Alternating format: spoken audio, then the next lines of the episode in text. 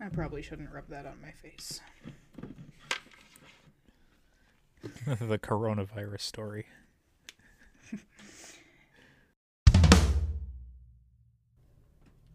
I'm nearly at 800 followers on TikTok. I saw that. I also saw that the uh, the thing you asked us to do, like the song about you, did not have nearly the same engagement as you shotgunning stuff. Nope. Not even kind of. It's also worth saying that uh, it had zero effect on podcast listening, at least in the last two days. but it's up there. I mentioned the podcast on TikTok. T- Yep. TikTok. Um, I was just oh, I gotta. I went into one of our email accounts for this, and saw that we got a notification that we ended up on another podcast streaming service, and I literally do not remember what it was because I had never heard of it. I don't think. Let me see if I still have this open.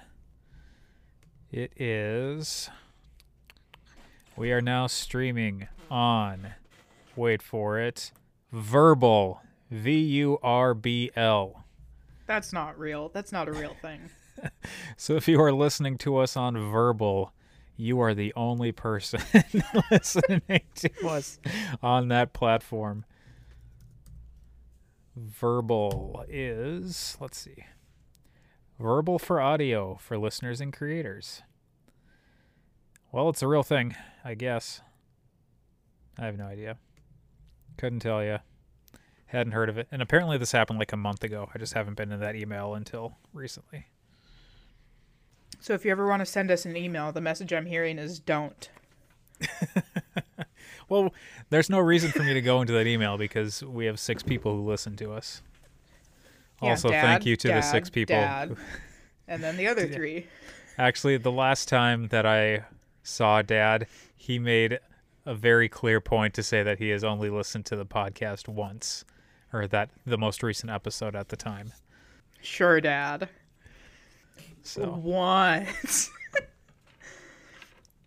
either, no matter how, however it works out, whoever's listening, hi. Hello, we are still here. We are indeed 20 episodes strong. We're probably coming up on a year since. Yeah. Did we come up on a year? Well, today is the 14th as we're recording.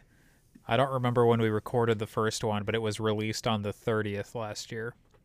So at this point last year, we were going back and forth. We did we did like a 15 minute is this going to work recording that we just did between ourselves. And then we did the first episode which we ended up releasing, which was a if this works, we will release it and if not, we'll try again. And then I called Which it you episode named zero. episode zero, which you've hated this whole time.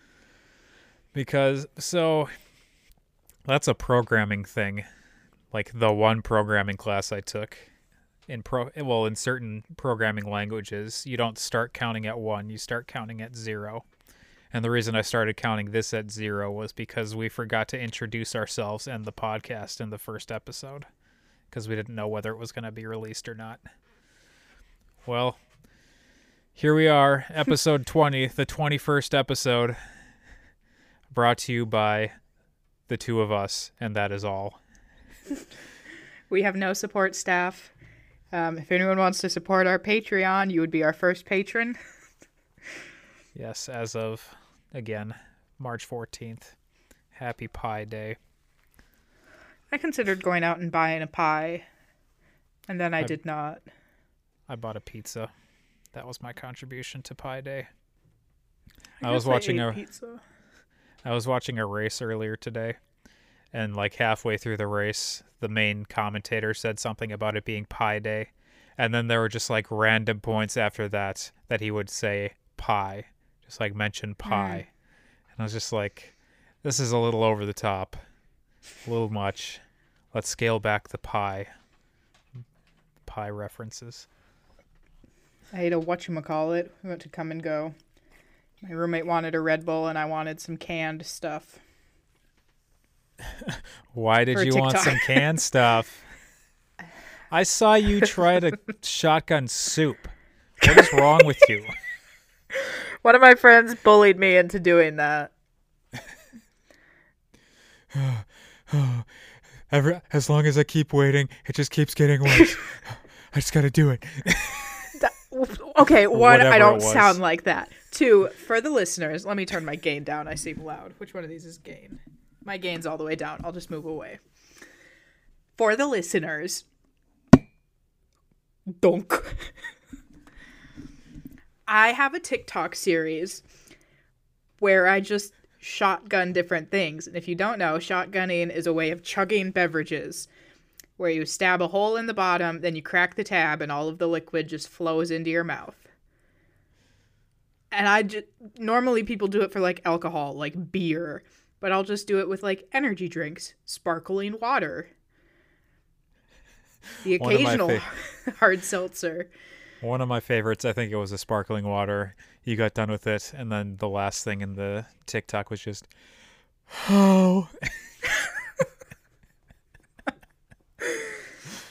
the only reason I know about this is because with the last episode and us talking about social media, you mentioned your TikTok. So I went to look at your TikTok to find the link to post in the show notes, and then it was just you shotgunning stuff. It's like 22 of the last 23 TikToks you posted were you shotgunning things. Mm-hmm. I I forgot. I did not neglect. I forgot to link to your TikTok, but I don't know now that I remember that I'm going to go back and link to it. Yeah, since then I've gotten a lot of followers. A couple weeks ago I had like 30 followers, just like people who I wanted to follow and then my friends. And now I have nearly 800. People just like these stupid videos. Yep. I watched all of the TikToks that had over a thousand watches. What is what is that the term? What is the term for Yeah, views? Views. A thousand views. I'm not on the TikTok. Yeah, my most popular one. Uh, have you ever heard of Jumex? It's like a.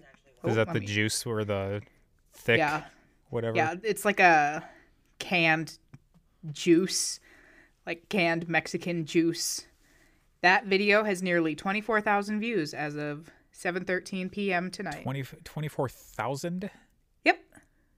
What was it I guess? I don't remember it being that high yesterday. Maybe it was. Yep.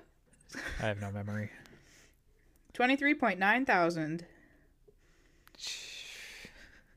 You and your your viral things that you have go viral. I'm Oh, an man. influencer now.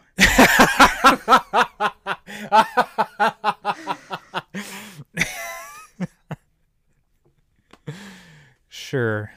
If anyone wants Sure. to donate to the canned fund, the can fund, You, become a you patron. do not use do not use this Patreon for that purpose. That nefarious purpose. I don't know what you mean nefarious. I drew attention to our podcast. The first fifteen dollars goes to paying for the URL. After that, I guess you can do whatever you want with the uh, the remaining. What, what does it matter? No one is donating, anyways. Literally, so breaking news: I started another podcast that, by the time this goes up, will be released. It's talking about the Vikings, and I recorded like the the quote unquote ad break what it wasn't an ad break and I'm not creating a Patreon for it. I don't remember where the story was going. I started a new podcast. It is called Eric the Red Viking Superfan. So, if you want to listen to me talk about football, Elena doesn't. I do not, but It's also going to be on YouTube. I can actually record myself video form and audio form. So, go look for that wherever you, you're listening to this. Probably not on Vurbl yet, though. if anyone wants to listen to a podcast where me and my roommate review bad horror movies, let me know and we'll get it started. we have a lot of opinions. How how many are you up to now? Because you're at like you were at some It's- ungodly number ten days into the year or whatever it was. It's been a while since we've watched horror movies. Let me find my list. I think you were averaging two a day, if I remember correctly. Uh. Horror movies. We have watched roughly 26 this year. So, so since the last time we talked, you've watched like two, or the last time we talked about this. Yep. I feel like you watched so many that first two weeks of January. we did because I wasn't in school and my roommate didn't work a whole lot. Now I'm full time. My roommate's working full time. Well, Our there you schedules don't line up super well. My roommate got a vaccine appointment for tomorrow. My other roommate got one for Wednesday. I'm on a waiting list. Yeah, I haven't even looked yet. I don't know when it's going to be available in Minnesota. And and the thing is when it becomes available, it won't be you can get it then, like by the May 1st when he wants when Biden wants everyone to have it available. It's you are available to sign up for a time and then whenever whenever the vaccine gets there where you can take it, then you can go get it. So who knows when I'll actually get one. It was weird when we were down to visit you going to Target and they just had like the vaccine there. You'd like people were getting vaccinated at Target. It's like, huh, I haven't seen this in Edina. I mean, I was not doing super great. It is very difficult to find one. Um, I've, I think today alone, I've tried three or four different times. I've gotten all the way through a form before they're like, "We're sorry, the appointment time you selected is no longer available." Then you go back, like, "We don't have any more vaccines." Great. One of my roommates had planned to drive two hours for a vaccine before she managed to get in tomorrow somewhere closer. My other roommate is driving two hours to get a vaccine. Wow. One of our friends drove like two and a half, three hours to, I think, Dubuque. Dubuque. I didn't think Dubuque was that far away from you. Isn't that northeast Iowa? Or am I thinking of something Uh, else? southeast. Okay, I'm thinking Quad of something Cities. else. I found Cities. one available appointment in Emmetsburg. I was like, I don't even know where this is. It was like two and a half Couldn't and a half tell ya. hours away. So I was like, I'm not I'm not doing that. That would be a bit of a hike. Especially since you would have to go back probably Yep. to get the second one. However long. Emily's supposed to be getting hers on Wednesday, her second one. Yeah, I was hoping I would have been vaccinated by or in February because that's when the police started getting vaccinated, but the Department of Public Health said that they could not vaccinate me, a crossing guard, under the umbrella of first responder, even though I work for the police department. That is unfortunate. Well, it'll happen at some point at least. Mm-hmm. Hopefully sooner rather than later. Oh, before we get into our uh, main topic for today, do you want to see the stupidest thing I bought to make a, a TikTok for? Sure. This is a can of evaporated milk.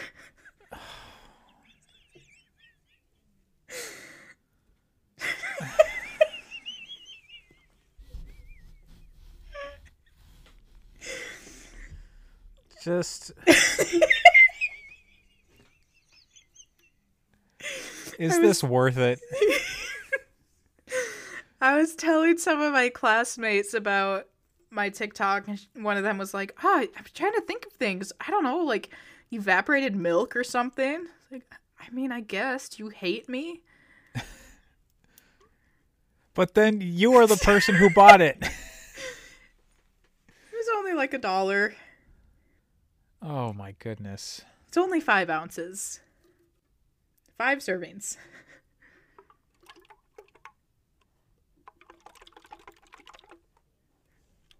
Oh, bonk. Oh boy. Wow. Just wow. I'm having a great time. I are you sure? I'm having fun. I think they're fun. You don't look like you're having fun in some of them. The overall concept is fun. The general idea. It's like the ones the ones that I watched, you were all like 3 out of ten, two out of ten, one out of 10. There was only like one that you rated above 5 of the ones I watched. just in terms of I guess taste. I don't even know. Like, Eh. overall experience. It's overall experience, yeah. Uh, The Jumex tasted good. It was just too much all at once because it was viscous and a flavor that did not sit well in my stomach. Because when you drink all of it at once, it doesn't sit well in your stomach. yeah. Maybe you should try chugging a gallon of milk. Oh. Someone commented, "Can we make suggestions? Can you just do like water?" Was that Emily? Could be on the lookout for canned water. I know of one canned like still water brand. I couldn't tell you. I drink Minneapolis tap water. So the other day, we let me pull up the messages so I I guess I could do that too. So, for those of you who don't know, um, the Derek Chauvin trial is in the process of happening in Minneapolis. So, the police officer who killed George Floyd. And right now they're going through juror selection. And we have a group chat, and Emily texted our group chat one of the days they were doing juror selection and said, basically, they're trying to find an impartial jury. That's what our justice system says. You have the right to a fair and impartial right to appear in a fair and impartial court of law or whatever.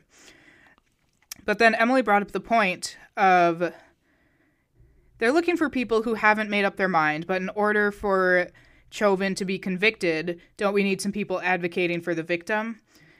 The point being, we don't necessarily want just peers of Chauvin because people may think he is not guilty because they are his peers.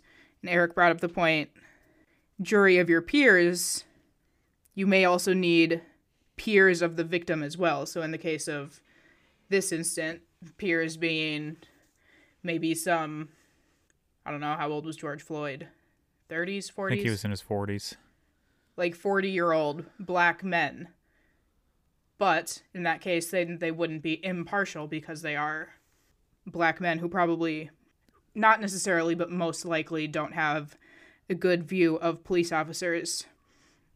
And this kind of spiraled us into a, well, I didn't participate, Mom, Emily, and Eric into a discussion about the faults in our justice system and just kind of what's happening because mom brought up the point that if someone is completely impartial to this, like what have they been doing? Like you don't want someone in this trial sitting on the jury who has no idea what's happening. Like how could you have missed out on everything that happened this past summer?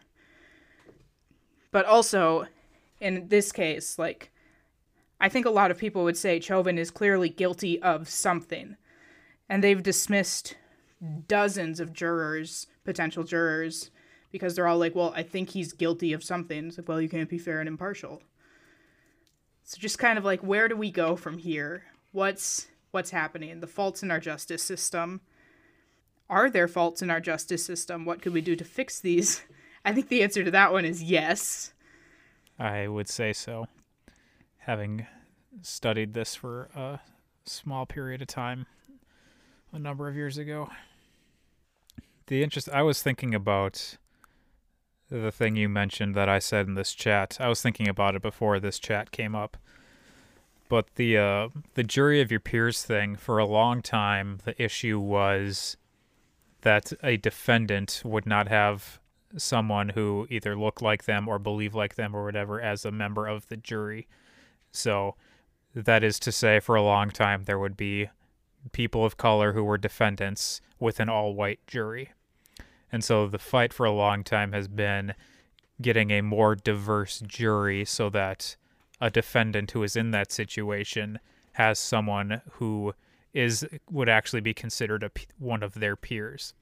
In this case, it almost I've been thinking about it that it's almost the opposite where the where the peer of the defendant at this point would be more like having that all white jury versus the defendant in this or not the defendant the uh the victim in this case being the uh, the person of color.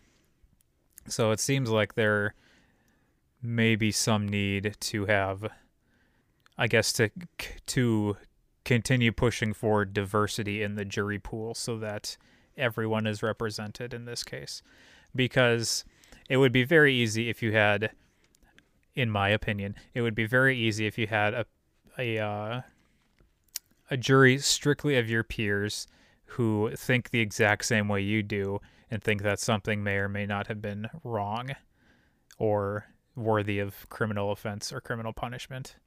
And so then they would be more likely to vote a specific way, which is another thing that I think came up in this uh, group chat that we had.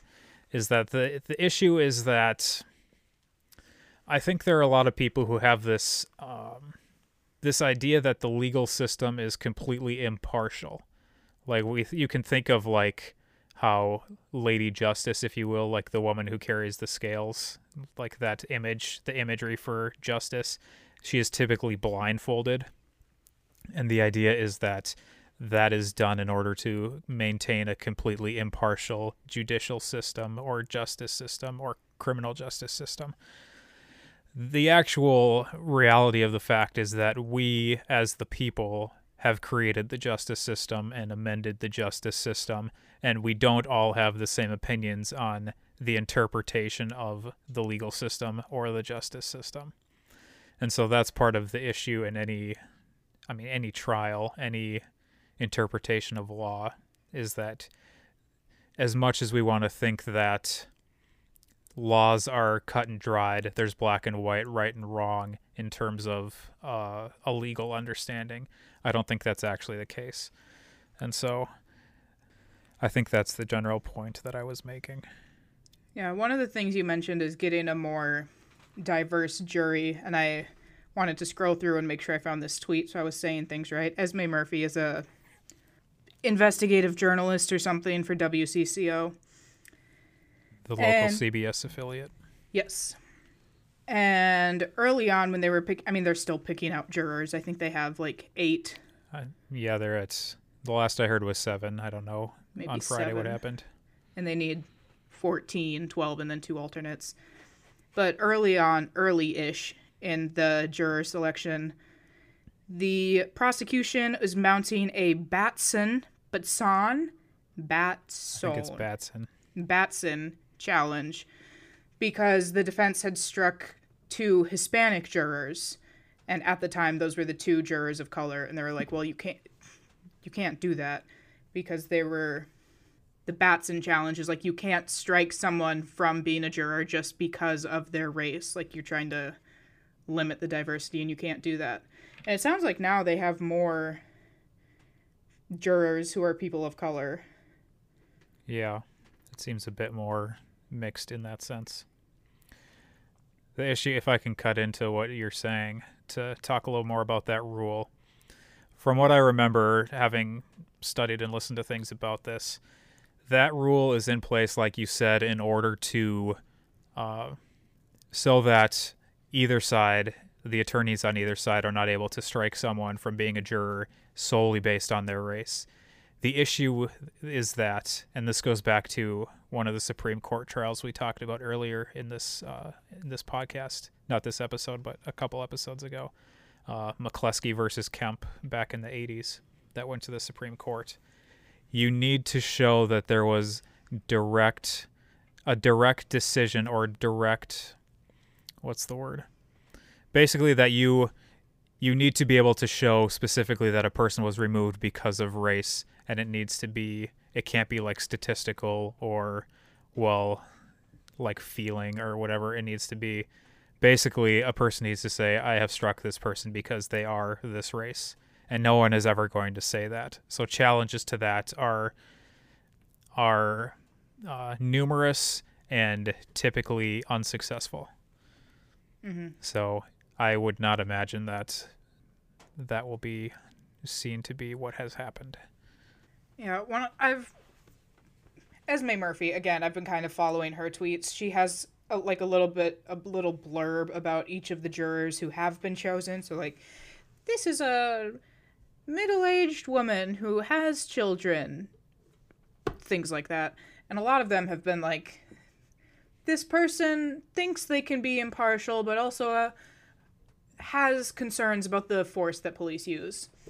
And mom brought up that the jury is tasked with finding Chauvin innocent or guilty based on the law. And what I'm worried about is that in this instance, I think most, if not all, of the potential jurors are going to agree that Chauvin has done something wrong. But I think with the issues of changing the charge from third to second degree murder, I think they're going to have a harder time prosecuting, even though I think people would say, yes, this man is guilty. And so I'm worried that we're going to have a repeat of many other cases where a white man has walked free for the murder of a black man or child. Yeah, to cut back in again on Friday, they did reinstate the third degree murder charge. So there are multiple charges that he's being tried on, and the third degree charge was brought back in. That's good.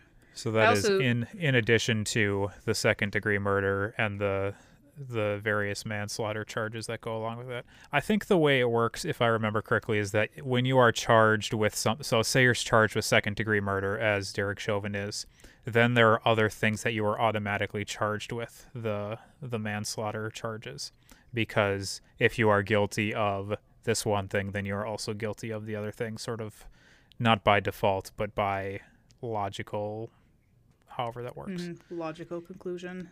Yeah logical consistency, logical whatever. Yeah, because mom said like if they think that what he did was wrong but not illegal, which I think is often the not often but occasionally the case for things like we think that thing is morally wrong but not illegal. We need to change the laws, but also in this instance like someone has died. And I think saying, "Oh, change the law" is a lot of kind of the neoliberal perspective on things where you're just like, well, let's let's change the law, but then nothing ever gets done. That's one of the main problems I have with Democrats. I feel like Democrats are always like, let's make change, do things. This was wrong. This was morally bad. But then nothing ever gets done. Yeah. The other issue in this case is that Derek Chauvin was a police officer on duty responding to a call at the time. So there is a different standard for police officers because they're because of their job and because of how society has tasked them with the their role. So mm-hmm. the laws are different when the person is a cop, which is why one of the reasons why police uh, violence, I guess, in the last uh, decade or so has been sort of at the forefront of the racial justice initiative. Mm-hmm.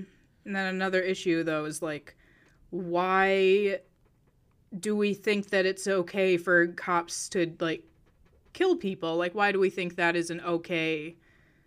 Like that just comes along with the job.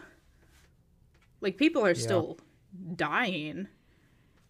Because if Chauvin has the right to a fair and impartial jury, why did George Floyd not have that? Why was it just the opinion of Chauvin that what he was doing was the law? Why was he the quote unquote law in that instance? Yeah. I've been thinking, sort of framing it in my mind as we are trying to define when it is acceptable to kill someone else rather than starting from a position of killing someone else is not acceptable. And this is this is where my um my logical consistency personally gets challenged in terms of trying to determine whether I am a pacifist or not because there are times where it seems like the only reasonable course of action is to stop someone quote unquote at all costs which there's a I don't know if you know who this person is. There's a German theologian named Dietrich Bonhoeffer who was alive in the early 20th century. Like, I don't remember how old he was, but he was in the United States going to seminary and in New York and working in Harlem, I think. and ended up going back to Germany after the rise of Hitler because he felt a need to try and find some way to teach the church and to pull them away from the Nazi ideology. And he was a pacifist, but ultimately decided that the only course of action that he could go through with was to assist with a plot to assassinate Hitler, and that he would deal with the moral consequences of being involved in that plot. So that that is like way far down on one end of a spectrum, like going to the the Nazi comparing to Nazi definition. So, but that is where the the logical consistency issues come in. Is where where do I stand on that? But all that being said, I think there is to go back to the legal piece. There is a reason that we have laws in place, and there's a reason we we create the laws that we do, and it is so that we have rules that we can abide by before we get into a heat of the moment situation where we're trying to define define morality in that moment rather than already having morality defined or attempting to define morality which again with the country we live in and the variety of opinions that people have is not an easy task. I think this might just be the way that I grew up, but I think generally, well, I mean, specifically in my case, I feel like we sometimes are taught to believe that police are above the law or that they are the law. I remember in what, like fifth grade when we did DARE, drug abuse resistance education. Um, we had a police officer come in, and I remember specifically he asked the question, Officer Daniel, he asked the question was I was like, what is something that a police officer could be arrested for? And I just like I couldn't come up with anything. I was like, well, they're police officers. They they can't be arrested. So I don't know if that was subconsciously taught to me through TV or parents or society, but if kids are going around thinking that police officers can't do anything bad, that can continue with you until later in life until you either unlearn it or stick with it or what have you. Yeah. But I said something like, well, if they're speeding and they don't have their lights on, and then the officer was like, well, what if they're chasing someone and they don't want someone to know that they're chasing them? I was like, that's a good point. And I just couldn't think of anything else. Like, what what would a police officer do wrong? When I was like ten. Yeah. That I think is a piece of the cultural divide in the United States. There are a lot of, especially middle class and above white communities, where cops are always the good guy no matter what. And there are maybe instances inside of that cultural group where that's not the case, but for the vast majority of people in that group, that is the case. Like, I can remember when we lived in Champlin way back in the day, I would have been six or seven maybe. There was like a cop that rolled through the neighborhood one time and like the neighborhood kids went up to the cop and he like gave us football cards and this stuff all this stuff. So it's like reinforcing this idea that the police are the good guys at an early age and then continuing through that. So to have that experience and come to this place that i think is part of the reason why there has been such a struggle to try and redefine police and policing for that specific group of people. Mm-hmm. And to show that there are communities where cops are not the good guys or are not viewed as the good guys. Mm-hmm. A lot of the things now that people who often view the same as me, people are going around protesting and defund the police and ACAB, is the idea that maybe a police officer might not be a bad person, but they are participating in this system which historically oppresses people of color, minoritized groups, and therefore, because of their participation in this system, they are part of the problem. Which I agree with. I think that we should be working to dismantle systems and re kind of configure our justice system because I feel like putting all of this on the police is bad. I feel like having police called for like mental health crises, crises, crises. The, the latter version of that. I feel like that can go wrong in many ways. In many instances, something like a social worker would be beneficial because if you have someone come at you holding a gun and a baton saying, don't kill yourself, that can be very traumatic, I would imagine, for a person who is struggling with mental health.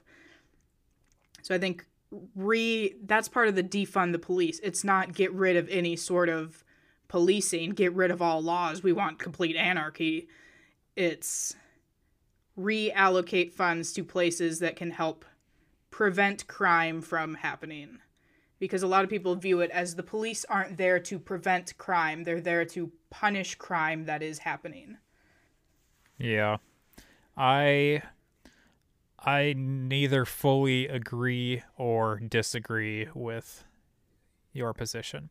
I think the so to take an example like ACAB, I think that takes the pendulum of all cops are always good and completely swings it in the opposite direction, and neither of those positions is accurate.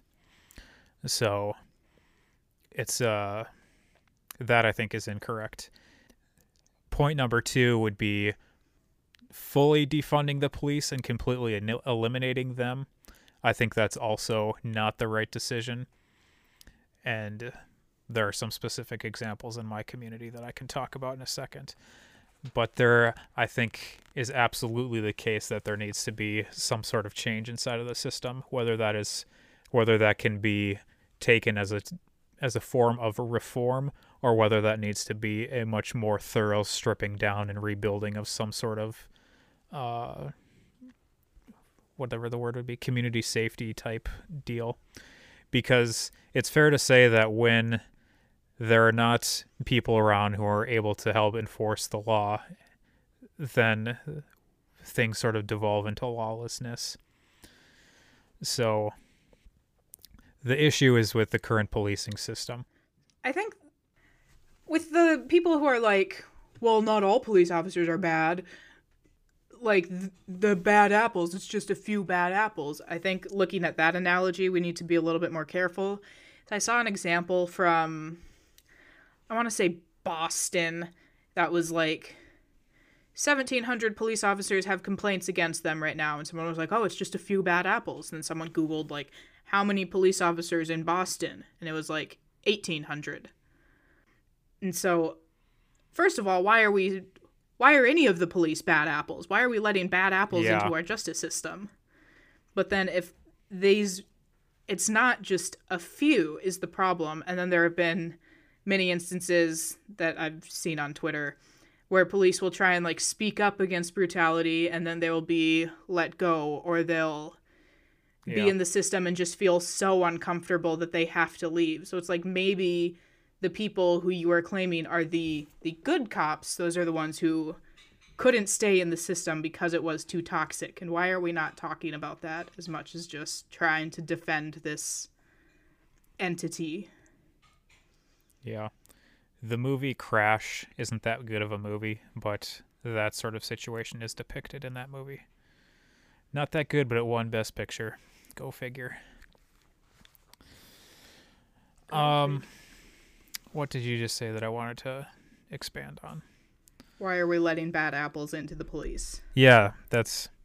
It's like because part of the thing is that typically police forces are called such and such a city's finest like MPD is supposed to be Minneapolis's finest. But like if if if a lot of these different police departments are the quote unquote finest from our community, what does that say about our community? But then to go back to the when policing doesn't happen sort of situation. So I live not too far away from George Floyd Square, like less than a mile away. And there are a lot of issues right now because that is called a no-go zone. The cops have like a two-block radius around with George Floyd Square as the center point where they don't go. And if crimes happen in that community, they're asked to come outside of the community for the police to respond to it. So like if something happens like a carjacking or a accident or uh, someone getting shot, they're asked to come outside of the no go zone for the cops to actually respond. And this became an issue two nights ago because there was a police chase through my neighborhood that ended like a block off of George Floyd Square. And apparently the cops were told over the radio not to go into the square or into the no go zone, but they were already in pursuit, so the chase ended there. And there was video from then from the from the aftermath where there were like 20 cops who were involved who were like they were called to get there as quickly as possible so that they could arrest the people who were involved in the police chase and then get out of there quickly. But there have been like a variety of serious crimes committed in that zone because people know that the cops aren't going in there right now. So it's this very weird situation where it almost feels when you go to like the memorial sites that are at George Floyd Square, it almost feels like holy ground while at the same time being this place where very to continue in the imagery, very unholy acts are occurring. So all of that to say, I have I don't really have an answer about I don't have a full answer about where we are supposed to go or where we could or should go. I and I don't know in the case of the Derek Chauvin trial specifically if we have if that's necessarily the context. Things outside of that trial I think are places we should I'm just continuing to ramble here. Things surrounding the trial are things that hopefully will help to elicit change, but the trial itself is going to be change for something else, I think. I think the big thing with the trial specifically is that in I think in the city of Minneapolis, but for sure in the state of Minnesota, we do have precedent for a cop being convicted for killing a civilian, but it was a black cop killing a white Australian in the city of Minneapolis. And that was, what, two or three years ago now when that conviction happened. So, in that instance, we have an example of that sort of a decision being handed down we're going to have to see now in this case what happens because I have a, I imagine this is going to take a while. mm-hmm And like I said, I'm just worried that they somehow won't find him guilty or won't find him guilty enough and Minneapolis will burn to the ground because I think this has been a lot like yeah, a lot of years of racial tensions building up in this country. Cuz I mean, we've seen the dozens of people killed by the police, and then the police, or not even police, just other civilians like um, Trayvon Martin and George George Zimmerman. George Zimmerman. George Zimmerman being let off, and um, Mike Brown, Breonna Taylor. Those cops were. I think yeah. one of them was disciplined, but none of them have been let go. They walked into her house, the wrong house, um, after already finding a suspect and then shot her eight times. And that's one of the things that people who just blindly support the police, like, well, police are inherently good. I think that is a bad position to take because they take up this defense of, well, if you don't do anything wrong, you have nothing to be afraid of. When in a lot of instances yeah, that we've seen, case. like Breonna Taylor was literally asleep when the police barged into her home and killed her. Um, like Tamir Rice, he was a 12 year old boy who was killed by police because he had like a BB gun, and police were like, it looked like a real gun. Like, they're not, these people aren't doing anything wrong. And in a lot of instances, it's racial profiling or issues with police being power hungry or not the finest of the city that they represent. Just the few bad apples taking things too far. Yeah that was a quote unquote few bad apples. Yeah. To return to the point about what's going to happen in the aftermath of this case, Minneapolis right now is in a very weird sort of limbo, I guess you could say. So, along with being less than a mile from George Floyd Square, I'm also less than a mile from the whichever precinct building is fifth, third, whichever one didn't burn down and they have like concrete barriers and fencing up around that building. And then they also have concrete barriers and fencing up around the courthouse downtown. And then they probably have other things somewhere. There are a lot of places that haven't taken boards off their windows since last summer. Like I I walked downtown to go past the courthouse and the WCCO TV station is still boarded up. That's at least one of the one the one place that I saw that I actually knew what it was, so it stood out. So it's good. It will be interesting to see what happens. Plus, it's just when uh, I mean, you can even think back not just to last summer, but when Chauvin was released on bail, there were issues that night Mm-hmm. at that precinct building. Yeah. So we'll have to see. Back to just kind of like the general conversation about policing. I feel like Ames is the best place I've lived for community and police relationships because we're close enough to Des Moines that like we see all of the news of Des Moines police officers and all of their cases of um, misconduct and like this past summer when I would go to protests and see all the protest coverage just be like tear gassing and rubber bullets and whatnot. But in Ames, like that doesn't happen. Like I don't want to say all of the police here are good. Also, I do work for the police department. Um, everyone's automatically good. Like I don't know anyone in the police department. I know the one person I send my timesheets to. But the police there was a protest in Ames shortly after a protest in Des Moines and the police came they listened they were like we respect your right to do this. They didn't have any sort of riot gear or shields they just came out of their offices and started handing out water bottles.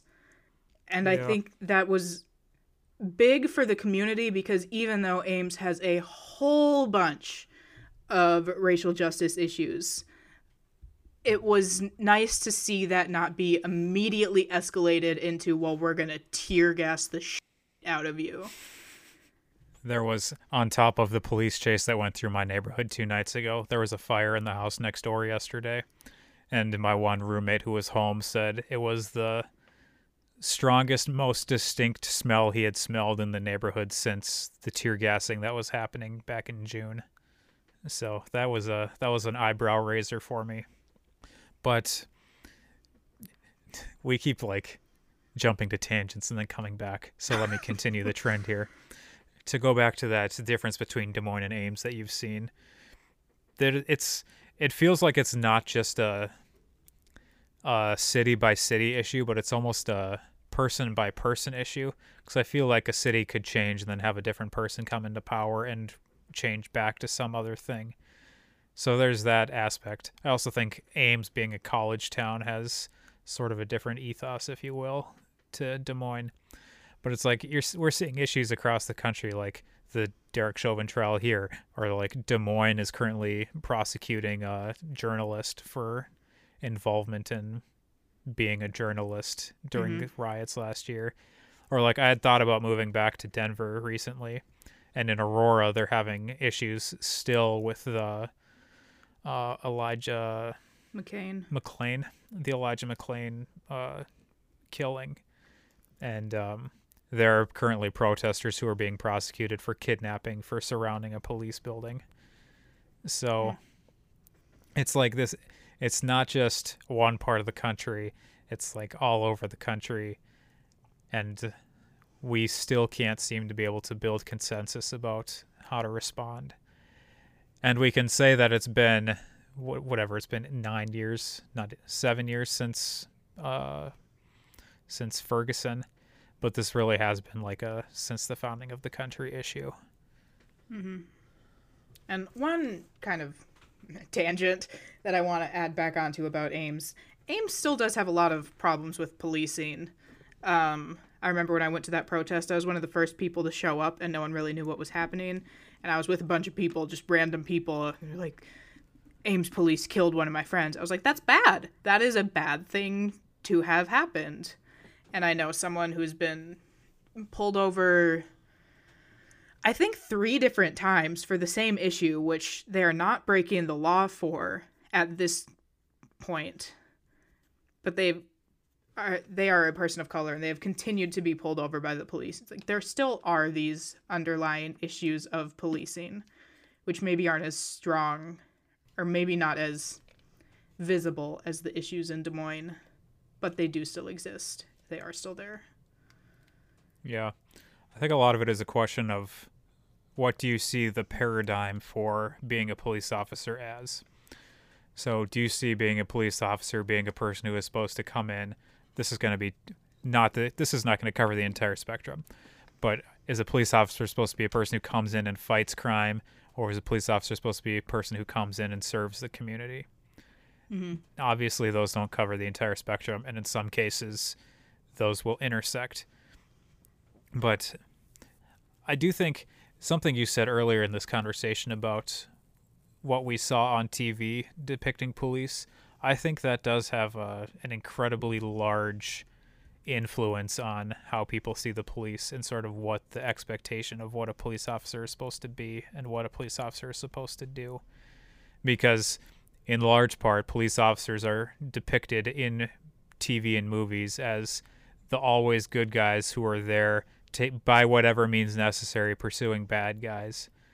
And it's like that's not the way real life works.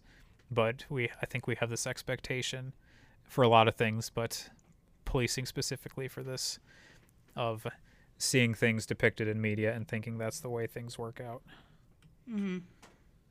Yeah, people, people my age, um, I think rightfully so, view a lot of those shows as propaganda, propaganda teaching Yeah. you that the cops are inherently good.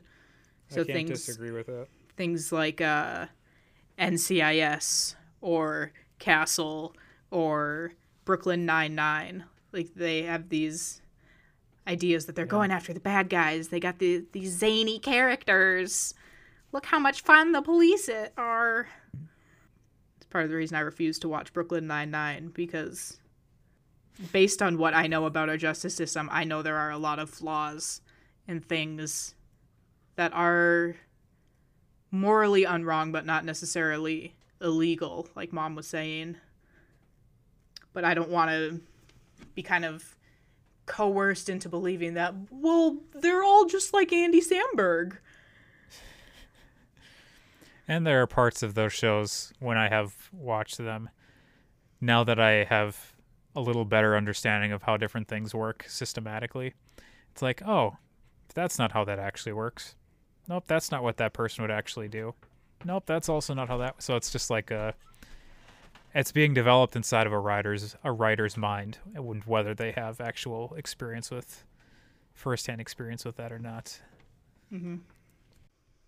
one of the things you said about the view of police providing community services in my instance i work as a crossing guard and all of my friends call me a cop which i hate i was like oh you're such a cop because i work for the police department but i have justified it to myself as well one i need money so i need a job and two i am literally just providing a community service i stand there and make sure kids don't get hit by cars I like I don't have any sort of equipment or anything other than a stop sign and a bright yellow vest. Like I Yeah. would like to in theory not be employed by the police department. This is very easily a position that could be taken over by the school system. Cuz I'm kind of surprised it's not too, because that's how we grew up. Was crossing guards were part of the school system. almost all of them in Ames are. There are two of us and one alternate who are employed by the police department. Everyone else is employed by the school system. But just these two intersections are still covered by the police. So in discussions, there were discussions about um, bringing the cutting the Ames police budget in, I think half. Like in the instance that happened, a lot of these, at least some of the jobs, could be transferred over to other entities. Yeah.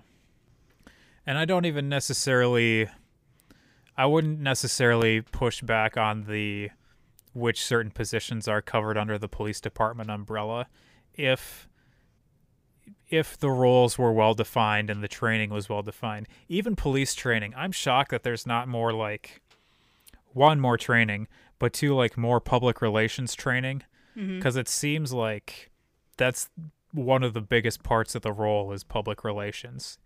You're going in and representing the representing the government of the city to the citizenry. Yeah, an issue that a lot of people brought up or have brought up historically is that a lot of police officers in big cities are working in cities that they don't live in. Yeah. Um, and so, how do you build that community relation if the people working in that community aren't even from that community? What ties do they have to it other than this is a job? Yeah. Which is one of the issues that was raised in the the wake of George Floyd's death here. Mm-hmm. It has been a year. Indeed. And it will continue. It will continue. Hopefully, some changes will be made here. Because I think opening statements for the trial aren't even happening until like the end of the month. Well, they're not going to happen until the jury is seated, and who knows how long that'll take. It sounds like, from the few things I've heard, this process is happening maybe a little quicker than some people thought it would, the actual jury selection. I think some people thought it might take weeks. Yeah, I mean, they have dismissed over 40 people, I believe, potential jurors who said that they could not be impartial. Yeah. And then there have been other strikes made by each side. Mm-hmm. It also sounds like the the main case is not going to be uh, Keith Ellison is not going to be the representative or going to be the lead attorney. Keith Ellison is the attorney general for the state of Minnesota. But he, because he was like the guy who was called on to be the guy back in June when the Hennepin County, whatever whatever the term is, that attorney was was seen to be moving slower than he should have. Mm-hmm. That's one of the main. Pro- I mean, I have several problems with the justice system, but the speed at which it takes things to get done. I watched. I don't remember what documentary. One of them, um, where someone had stayed in jail for like three years because they had a plea deal offered to them, but they were like, I literally did not commit this crime. And it took them three years to be tried and found innocent. So this person spent three Yeah. years in prison. So a swift trial, like, what is taking our justice system so long to get through these trials? Because now we have people walking around having taken plea deals to get out of jail on crimes that they didn't commit just so they didn't lose years of their life in jail. Yeah. There are a lot of problems with that in particular. Some of the time is taken to actually build a case and to gather evidence, but some of it is just a backlog of crimes or of uh, trials that are happening. And with that being said, it's some absurdly small number of tr- crimes that actually go to trial, like 3%. The rest of them are either dropped or go to plea deals. Mm-hmm. And that's not hyperbole. It's actually like 3% of crimes that go to trial. Mm-hmm. But then, even if you. It's one of the things, it's like part of the system that is meant to continue to oppress people of color.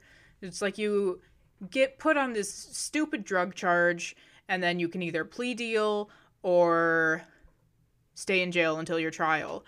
And then, no matter what you do, you have this criminal record.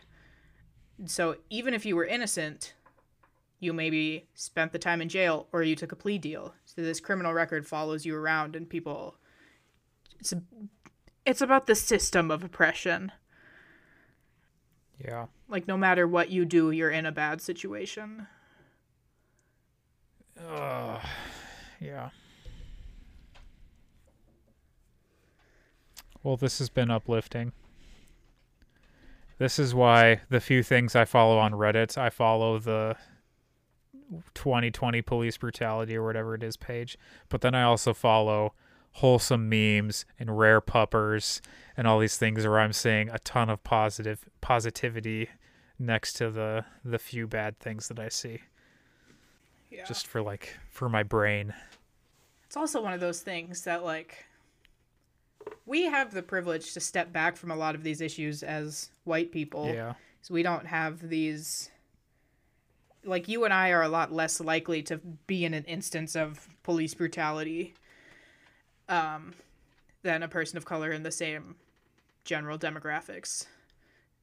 Cuz we have the ability to step back from this, but people who don't those people who are disadvantaged, they just can't step back. Just imagine the toll that takes on your mental health of never being able to get away from these issues because they're just ingrained into every fiber of your being because that's just how you how you live Yeah. just to survive.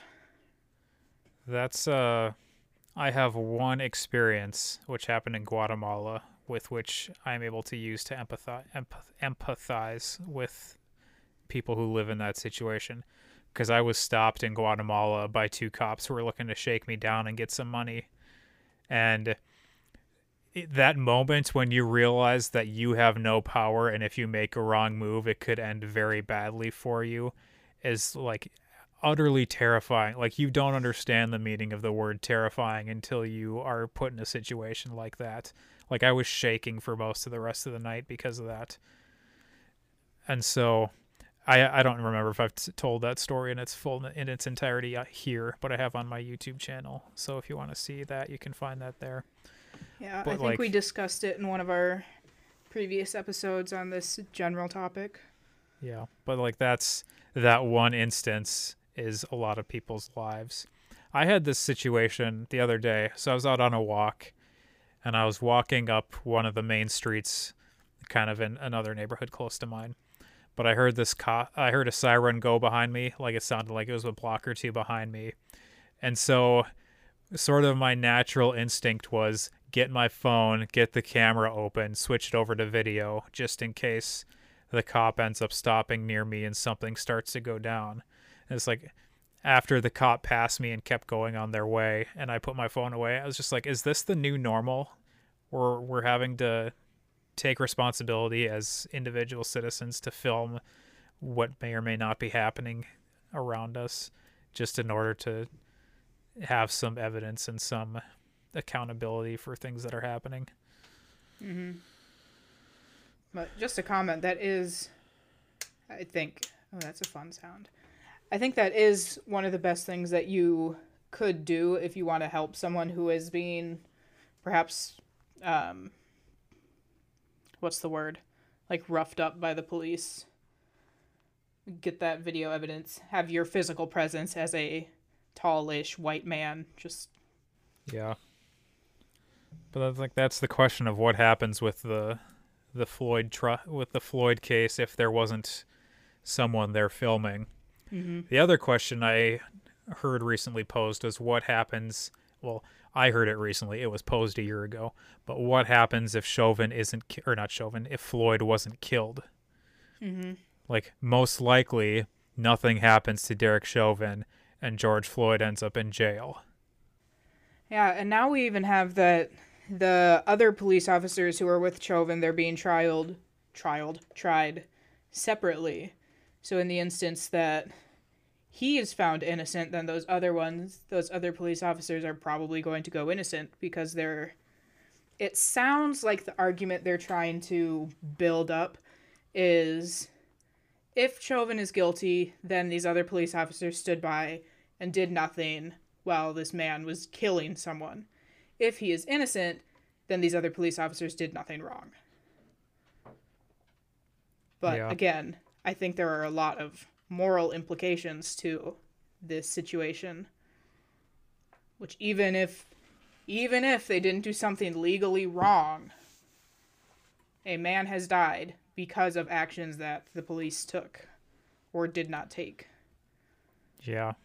And I want to move to touch on something else here is the the I don't know whether this is actual or, or not, but the presence of drugs in George Floyd's system and the question being whether the drugs killed George Floyd or the person killed George Floyd.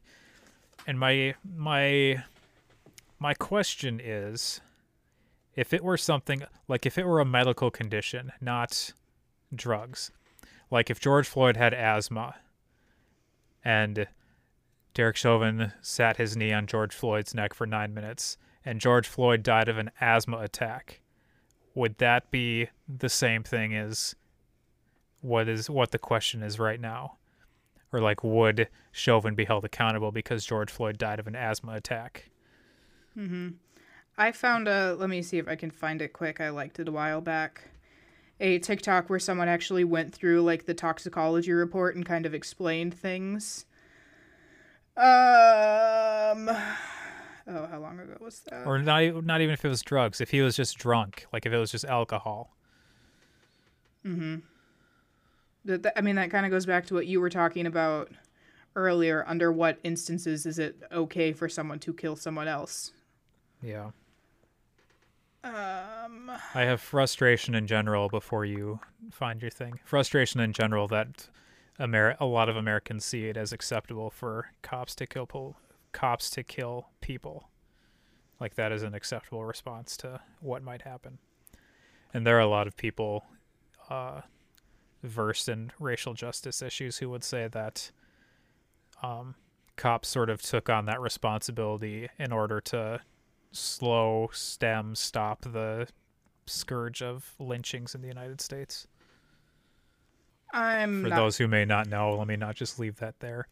The argument is that, like I just said, cops sort of took on the the the what would the word be? The purpose, the whatever, but a more violent response by police was sort of seen as taking over for people lynching black people around the country, and that it was removed from the people, quote unquote, people's hands, so that it wasn't there wasn't the question of whether it was a crime or not for lynchings to occur. Which even then, we still have like the Ahmaud Arbery issue last year. Still have things like that happening here, or George Zimmerman and Trayvon Martin.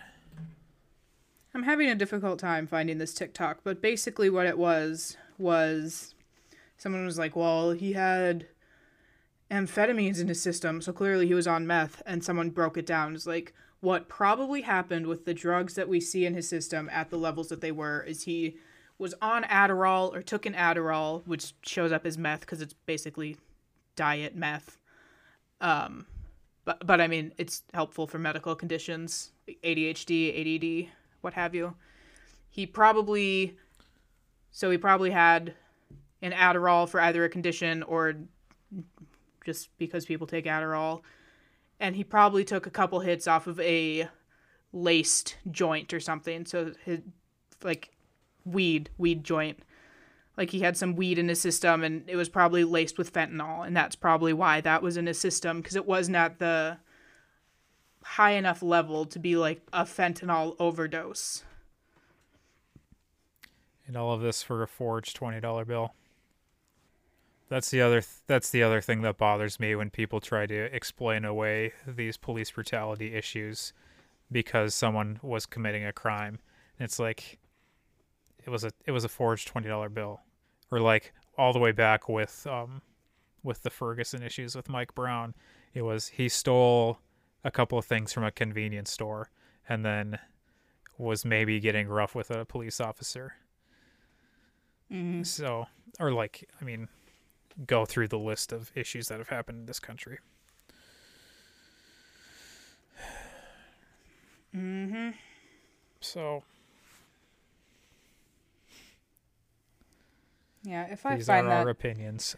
if i find that tiktok i will send it to you it is possible that it got deleted i also have like hundreds of liked tiktoks Once again, I say that was uplifting. Who mm-hmm. knows how long this trial's going to take, man? it'll be a while It's kind of weird too because I've been in those courtrooms. Cause like I did mock trial in high school, and we did our mock trials at the Hennepin County Courthouse downtown, which is the weirdest thing since it's an up like a, a high rise building. So the trials happen like on the 18th up into the 20 something floors. But I was just thinking about that the other day because I saw a picture from inside the courtroom and I was trying to remember what the courtrooms look like. Yeah. Imagine getting called into jury duty for this. I would be interested in doing jury duty. I don't know that I would be interested in doing jury duty for this case. I would very quickly be dismissed. I think there's potential that I would be dismissed either way. There's I knew a guy in Denver who got called in for jury duty and he was dismissed because one of the he, what he said was that they asked him a question about whether it was okay to break a law at any point and he said yes and was dismissed and he thinks it was because of that answer. Probably. I mean, one of the things that I learned about. When did I learn this? Probably on Twitter. I don't know. Basically, a jury can find someone not guilty even if the they believe that the person is guilty of the crime, but they think that that law is unjust. Yeah, there's some fun it fact. would- I have heard of a similar thing, and it wasn't that they found the person not guilty. They found the person. The suggestion was to find them guilty, but to suggest that no sentence be given. hmm There was a. It might have been a This American Life episode or something like that that someone shared with me. There are a lot of these things as things keep coming up where it's like, I remember hearing a podcast episode about that, but I don't remember where or who. But I remember I remember driving through the mountains and listening to a podcast episode about this thing. that happened with the social media stuff. On a different note, this chair that you got me, I'm pretty sure that at one day I'm at one point I'm gonna sit in it and it's just gonna fall apart. I was curious about that. Let me see how many screws I can pull out of it. One. two. Another one of these comes out, I'm pretty sure. Maybe you should glue them in. Oh, right now I can only get two out. I can usually get three. Should I send you some super glue? Well, they have these. I don't know. I maybe threw them away. Um, I think I threw them away. They have these little like metal things to uh, keep the screws in, and those are the things that are falling off. Like the thing that it actually screws into is a separate metal piece, and those are falling off. Yeah, that's probably supposed to be glued in in the first place. Yeah, but I I'm pretty sure I threw them away. Well, seems like a good idea. This looks important. They were on my desk for a while, but I just I stayed up late last night cleaning. I did four loads of laundry yesterday. Wow. Just trying to get things better organized. Got a space for all my cans on my desk. I didn't want to just keep them all on the fridge. Because apparently, putting things on top of your fridge is a very good way to raise your electric bill. Hmm. Didn't know that. Well, are we done with that conversation? I think we reached our limit with that conversation. that one that one probably needs like a solid defined ending for people listening to the podcast. Not just going to end it with dead air. Well, not until we say goodbye or something. hmm